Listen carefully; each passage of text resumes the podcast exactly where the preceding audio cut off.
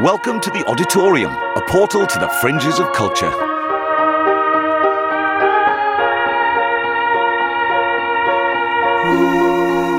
Hello and welcome to the Auditorium Podcast with me, your host, Dr. Bramwell, and my co host. David Malfield. And do you know who we've got on for today's episode? It's Sarah Angliss talking about birds. Ah, yeah, I know this one. Yeah, it's, it's I think it's called Bird Fancier's Delight. There's, there's something different about you, Dave. What are you talking about? Your, it's your voice. My voice? Yeah, you sound, well, like a little girl. Oh, yes, an old actor's trick. Right, right. H- h- How are you doing that? It's very simple, really. You just hold your throat like this. Here, Yeah, bit further up. uh, here, No, bit further than that. uh, here. That's it. Then really press in. Wow, I sound like a little girl. Hey, it's cool, isn't it? It's bloody great. How long does this last for? Oh, uh, uh, yes. Uh, I'm afraid it sort of lasts for about a day. A day? Yeah, sorry. But I gotta go and, and give a speech in a funeral in an hour's time. Haha, that should be humorous. Oh, for fudge's sake. Don't you swear at me. I'll say what a bloomin' well will like. Well, that's it, I'm leaving. You're a big fat fool. Right, well, uh, okay, I think it's time to start the podcast. Here's Sarah Angliss with Bird Fancier's Delight. You're a bird fancier. Shut up, Dave. The Edison phonograph, the first machine that could record and playback sound, presented by Edison in 1877. And actually, although he didn't really have it in mind, music very swiftly became the killer app for sound recording, which slightly annoyed him, interestingly. That's another story. But there were other uses, of course, which was to record your voice. And that was very easy to do with a phonograph. Um, And it was a real thing, the sort of wannabe recording your singing voice, or just recording a message home, or dictation, all those things. But it could also be used to record wonderful sounds and voices from around the world. These are recordings that have ended up in the Smithsonian and have been ripped off royally. I shouldn't say ripped off, used prolifically by people like Moby. And they're all in the Smithsonian archive. And they are things of wonder. And thank goodness that they were recorded while these people were still here.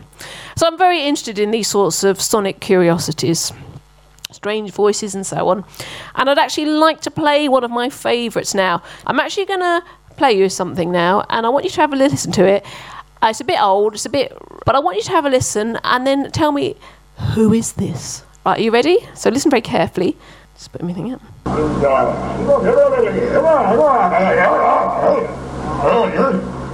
Listen very carefully.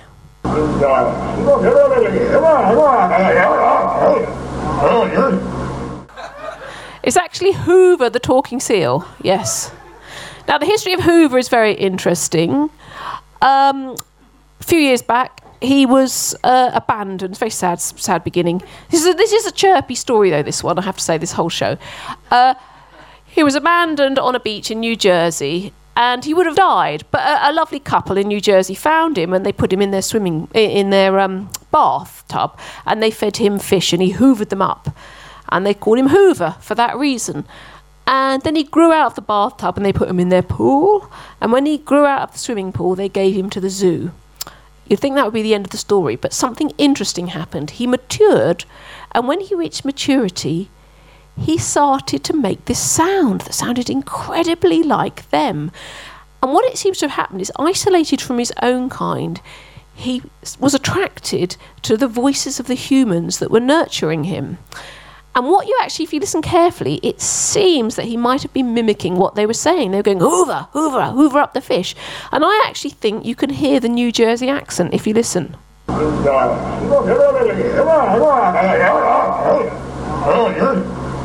So it's a wonderful example of animal imitation and a very clever animal. I read a lot of old magic books. I'm very, very attracted to sort of clever animals over time, like the learned pig and the horse magician, not to be confused with the magical horse, and Jacko the talking fish, who was a big deal in Piccadilly. And then, of course, there was Clever Hans in about 1907, a horse with the mathematical abilities of a 14 year old child.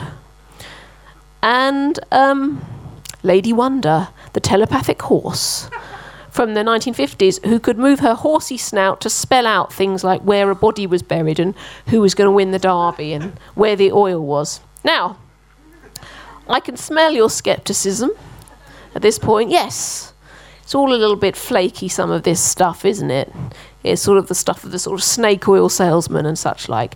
And of course, in more recent times, animals have been put through more scientific scrutiny. Clever Hans, you'd ask him to divide or multiply, and he'd tap out the answer with his little horsey hooves. And some people came in to investigate in 1907 and they blew the gaff on Clever Hans. He wasn't that clever. Surprise, surprise, the clever person in the room was his trainer. Or his owner, I should say, Wilhelm von Osten.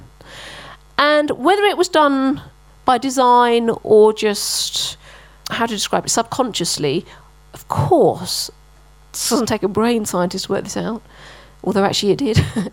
uh, Wilhelm von Osten kind of knew the answer and he couldn't help letting on to the horse. And who knows how he was doing it? He might have just slightly inflected his, you know, he might have slightly changed his expression when the horse got to the right answer. It could have been simply about the way he relaxed his shoulders. But this is whole there's this real thing that the horse was reading the cues from the human. And so everybody realised that this was nothing more than self delusion or a parlour trick.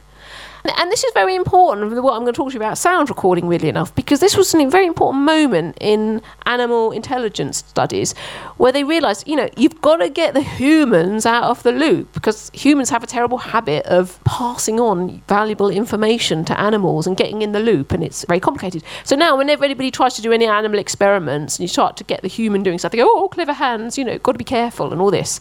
And this is relevant because the thing that interests me very much indeed, which is one of the clever animals animals that you find in these old magic books. And it's these, the curious birds. Now, here's some wonderful curious birds from Botany Bay, and they seem to be doing magic tricks and such like. But there are some other curious birds that are very, very close to my heart. And they're in this painting from the 18th century. This is by Jean Baptiste de Chardin, and it's called a woman at her amusements. And in it, we see this beautifully dressed woman, and she's at a spinet or a virgin, or actually, no, she's not even there. She's just sitting in her chair.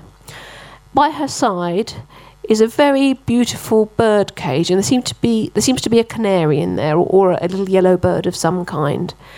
And she's looking very intently at this bird.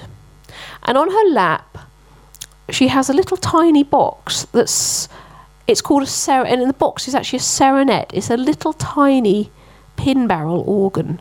It's a little organ that, as you sort of turn a handle, the pins play different tunes in little pipes, and the pipes are really tiny. They're so that the register of birds like that. It could play fashionable tunes of the 18th century, gavottes and minuets and things like that.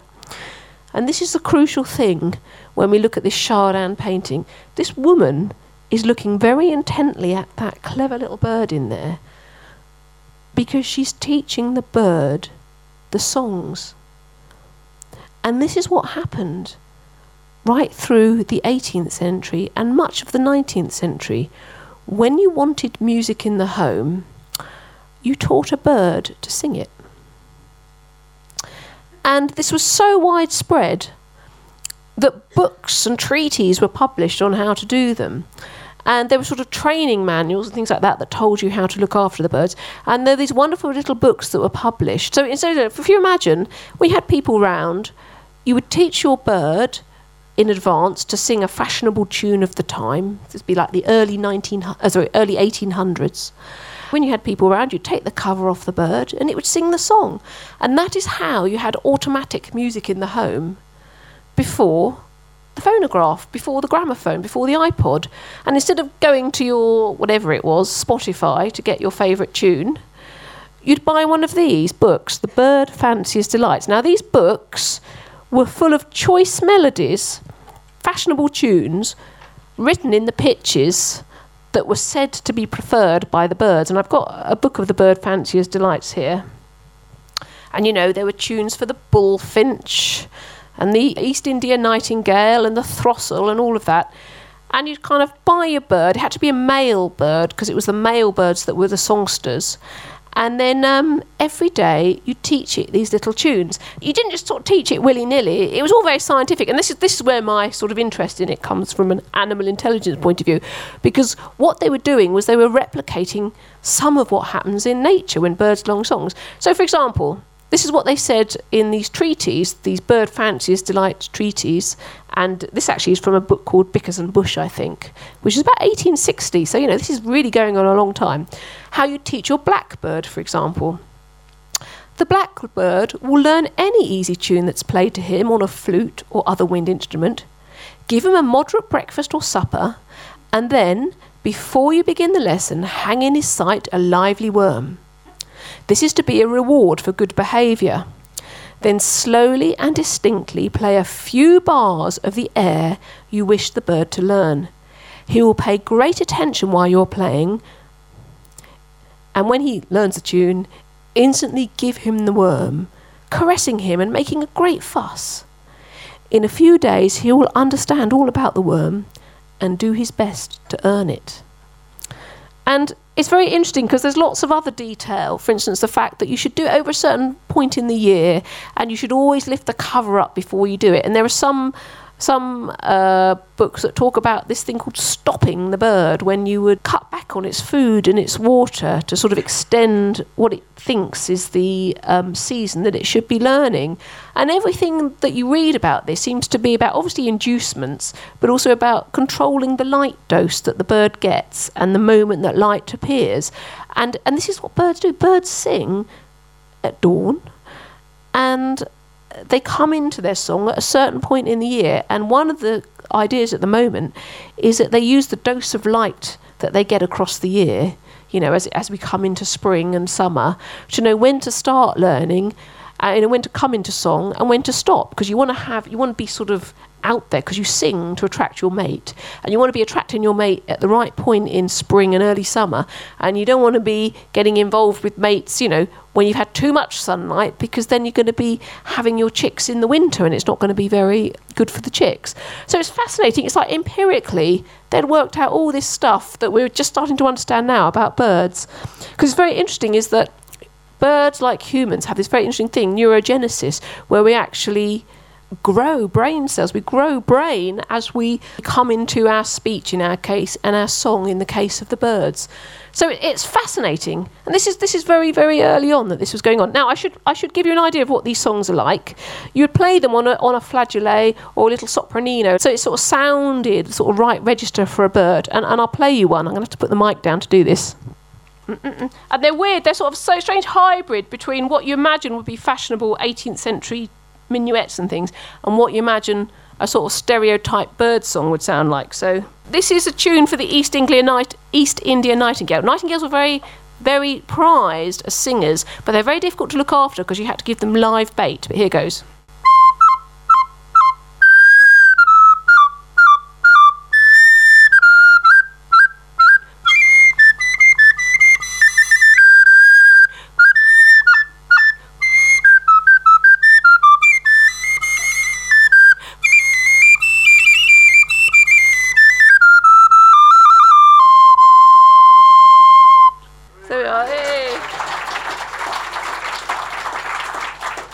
And what bird wouldn't want to learn that? Anyway, um, interesting. I had the joy of being in at dawn for the dawn chorus in Kielder Forest with Geoff Sample, who is a brilliant bird song recordist. Bird song recordist, and uh, I played those during the dawn chorus, and he just laughed at me, and he said they don't sound anything like the birds in question. So that was a bit of an eye opener, but nevertheless, nevertheless, there's been a certain amount of skepticism about whether birds actually learnt this, learnt these tunes. But um, if you look at the, the research, blows it out of the water. First of all, the fact that there were all these treaties written on how to train these birds, and this was incredibly popular. Plus the fact that there are accounts of birds that were particularly good singers going for particularly high amounts of uh, money, and there are even some very, very early recordings where uh, canaries, singing canaries, have been somehow magic, you know, miraculously uh, recorded. And in fact, Aleks Kolkowski, uh, the sound recordist, is, is working with canaries now and te- trying to teach them song and trying to record them using early phonographic techniques. Now, here's a, here, here's a beautiful example of a trained bird. Kind of given the game away here, I should have said this was a human, but actually, this is a bird you're about to hear that was trained by a German wood chopper. So, this is a bird, not a human.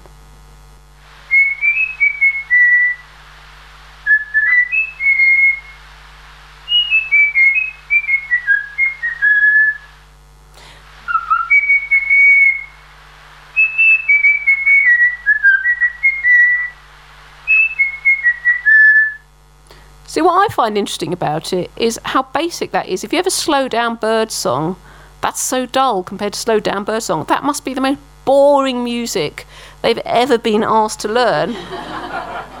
and it's of certain arrogance in making a corruption of their music, then getting a bit arsy with them when they don't learn it, you know. anyway, um, I think there's a certain amount of sadness wrapped up in the whole thing, of course, because in order to in order to teach a bird to sing, you need to isolate it from its own kind because it will always reflexively learn the music of its own kind. And a bit like Hoover, Hoover learned something like human speech, you know, learned to mimic human speech because uh, that's all he had around him. And in fact, there's this really poignant thing in one of the training manuals. I think this is from Bickers and Bush as well, which I find really sad.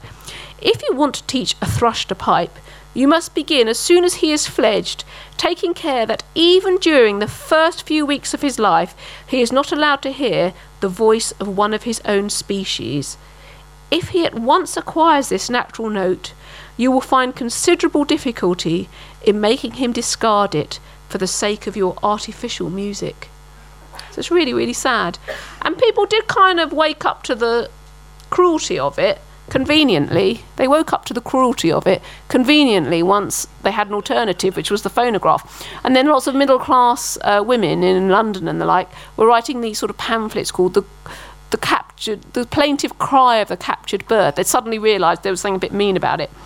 But nevertheless, we know it went on. There's lots of evidence that it went on.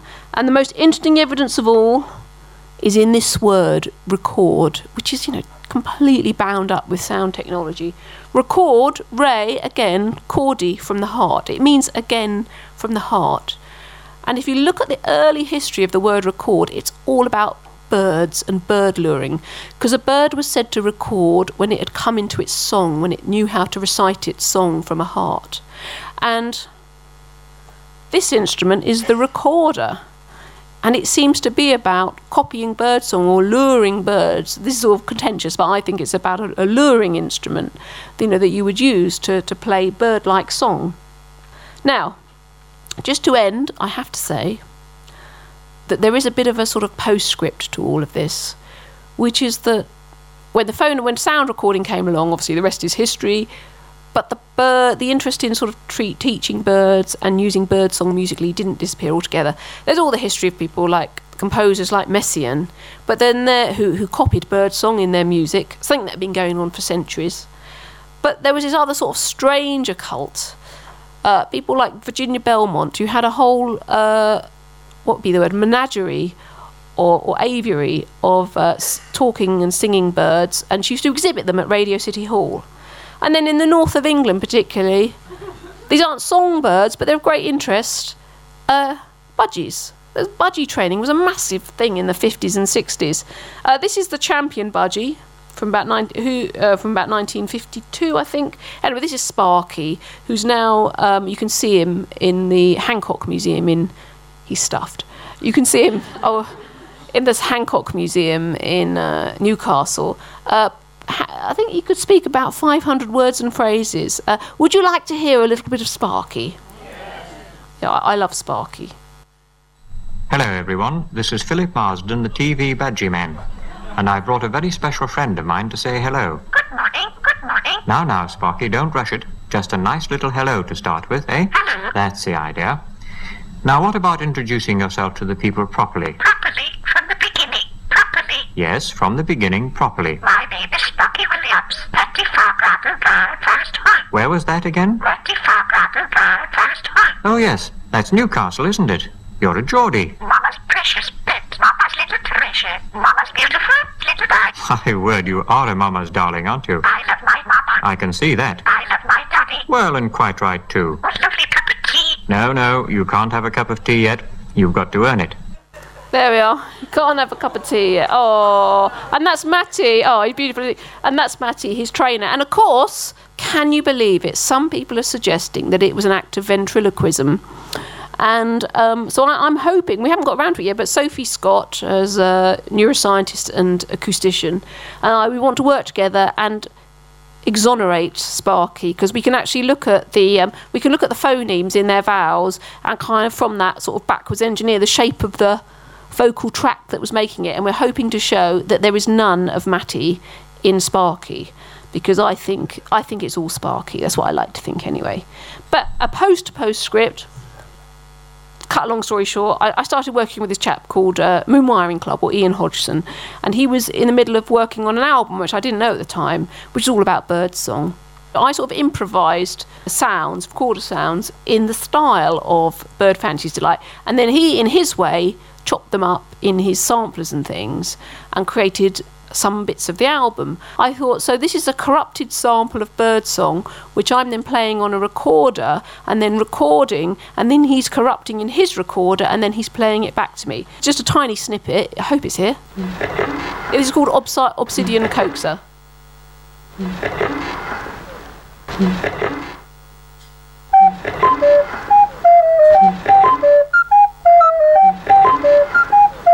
And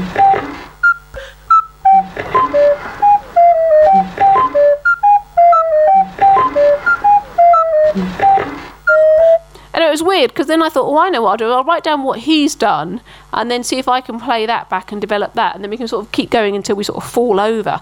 And uh, then I found it really, really hard to write it down. And, and at that moment, I had this sort of epiphany about what we were putting the birds through when we were trying to sort of ask them to perform corruptions of, of what they were playing.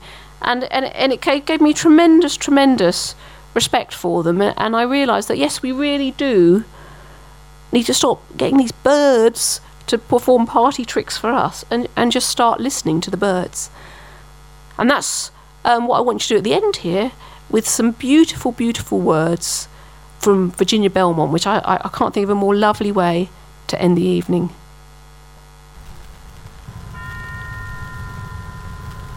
I hope that you have enjoyed this recording and that these tiny feathered friends have left a song in your heart. You have heard birds from all parts of the world in song and in expression, all living in accord and in harmony. We can learn so much from birds and animals. The American eagle represents strength and freedom, while the gentle dove is a symbol of peace and love. Let us hope that man too will find a way of living with one another in peace. Then in truth, the lion shall lie down with the lamb. May happiness and contentment be with you always. My pets send love to your pets, and I send my love to you.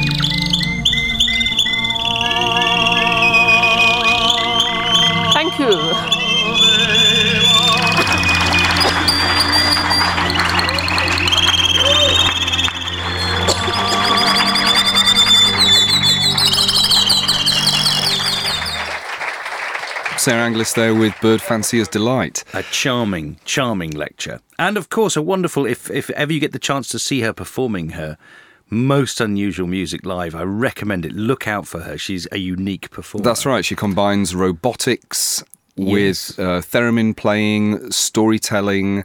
They, she has a robotic crow called Edgar Allan Crow. She's got a baby. It's so sinister. She's got a sort of chimes machine that's uh, semi-automatic. Um, that's got a baby's arm, uh, uh, like a dismembered, not an actual baby, obviously a baby doll arm that sort of r- moves it round. It's it's such a disturbing device. And, and Hugo, uh, the, the severed head of a ventriloquist uh, doll as well, Yeah. who addresses the audience sometimes in his acerbic way. Yeah, Yeah. brilliant. She is what she's she's one off. She's a special one. But no, that's good. Yeah, that, and that neatly segues into uh, the biscuit you brought in for us today. Does it? No, but let's keep rolling. Here we have, uh, obviously, listeners, you can't see this at home, but it is a uh, it's a hobnob. You'll be aware of the hobnob. Early 80s, I believe, the hobnob. Oh, I could be wrong on that. Might be late 80s. If you want to correct me, please feel free. I'll ignore you.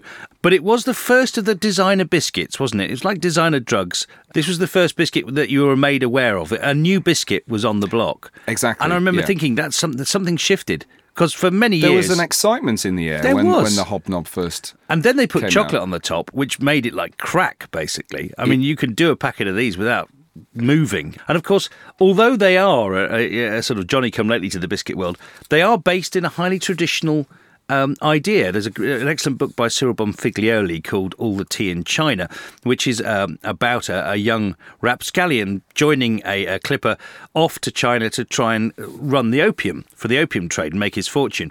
And in it, they, they talk about the. Um, the ho- the hob, which was permanently on, the, the fire was always kept in on on a, on a clipper on uh, in the kitchen in the galley, and that um, the, the chef, if there are any bits left over, he would the, he would sort of wrap them up in little parcels of, of dough or pastry and, and, and fry them on the hob, and and uh, people would hang about and get snacks when they could based on that. So make little hobnobs. That's where Nice. the the hobnob comes from. Nice. Well, obviously this this, this is not.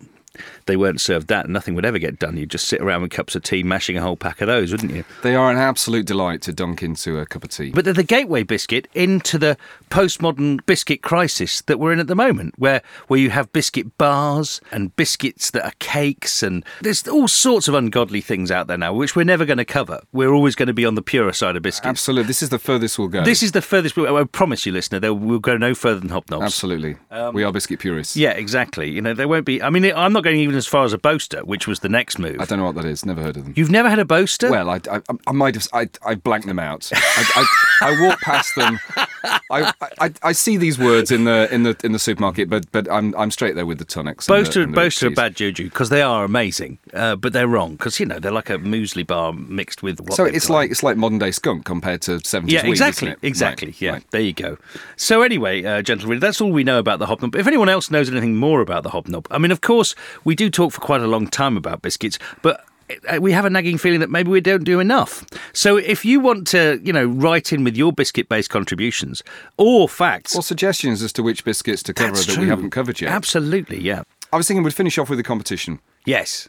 and relate it back to to what this podcast was about, which was about um, animals impersonating, particularly birds impersonating people, and people um, uh, sometimes impersonating animals. So why? Uh, I think I think it would be a really nice competition. We'll give a big. We'll do a big prize for this one. This okay? is we'll going do. to a- be, this we'll is going to be an unbelievable prize. We're going to do a fantastic. We're not going to say what it is, but it's Yeah. going to be. I can't believe we're actually giving this prize.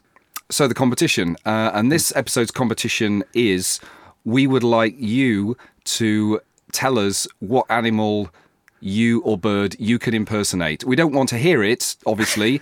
We just want to know what it is. So write to us and tell us what the creature is that you can impersonate, and we Yeah. want you to give yourself marks out of ten. And whoever gets the highest mark.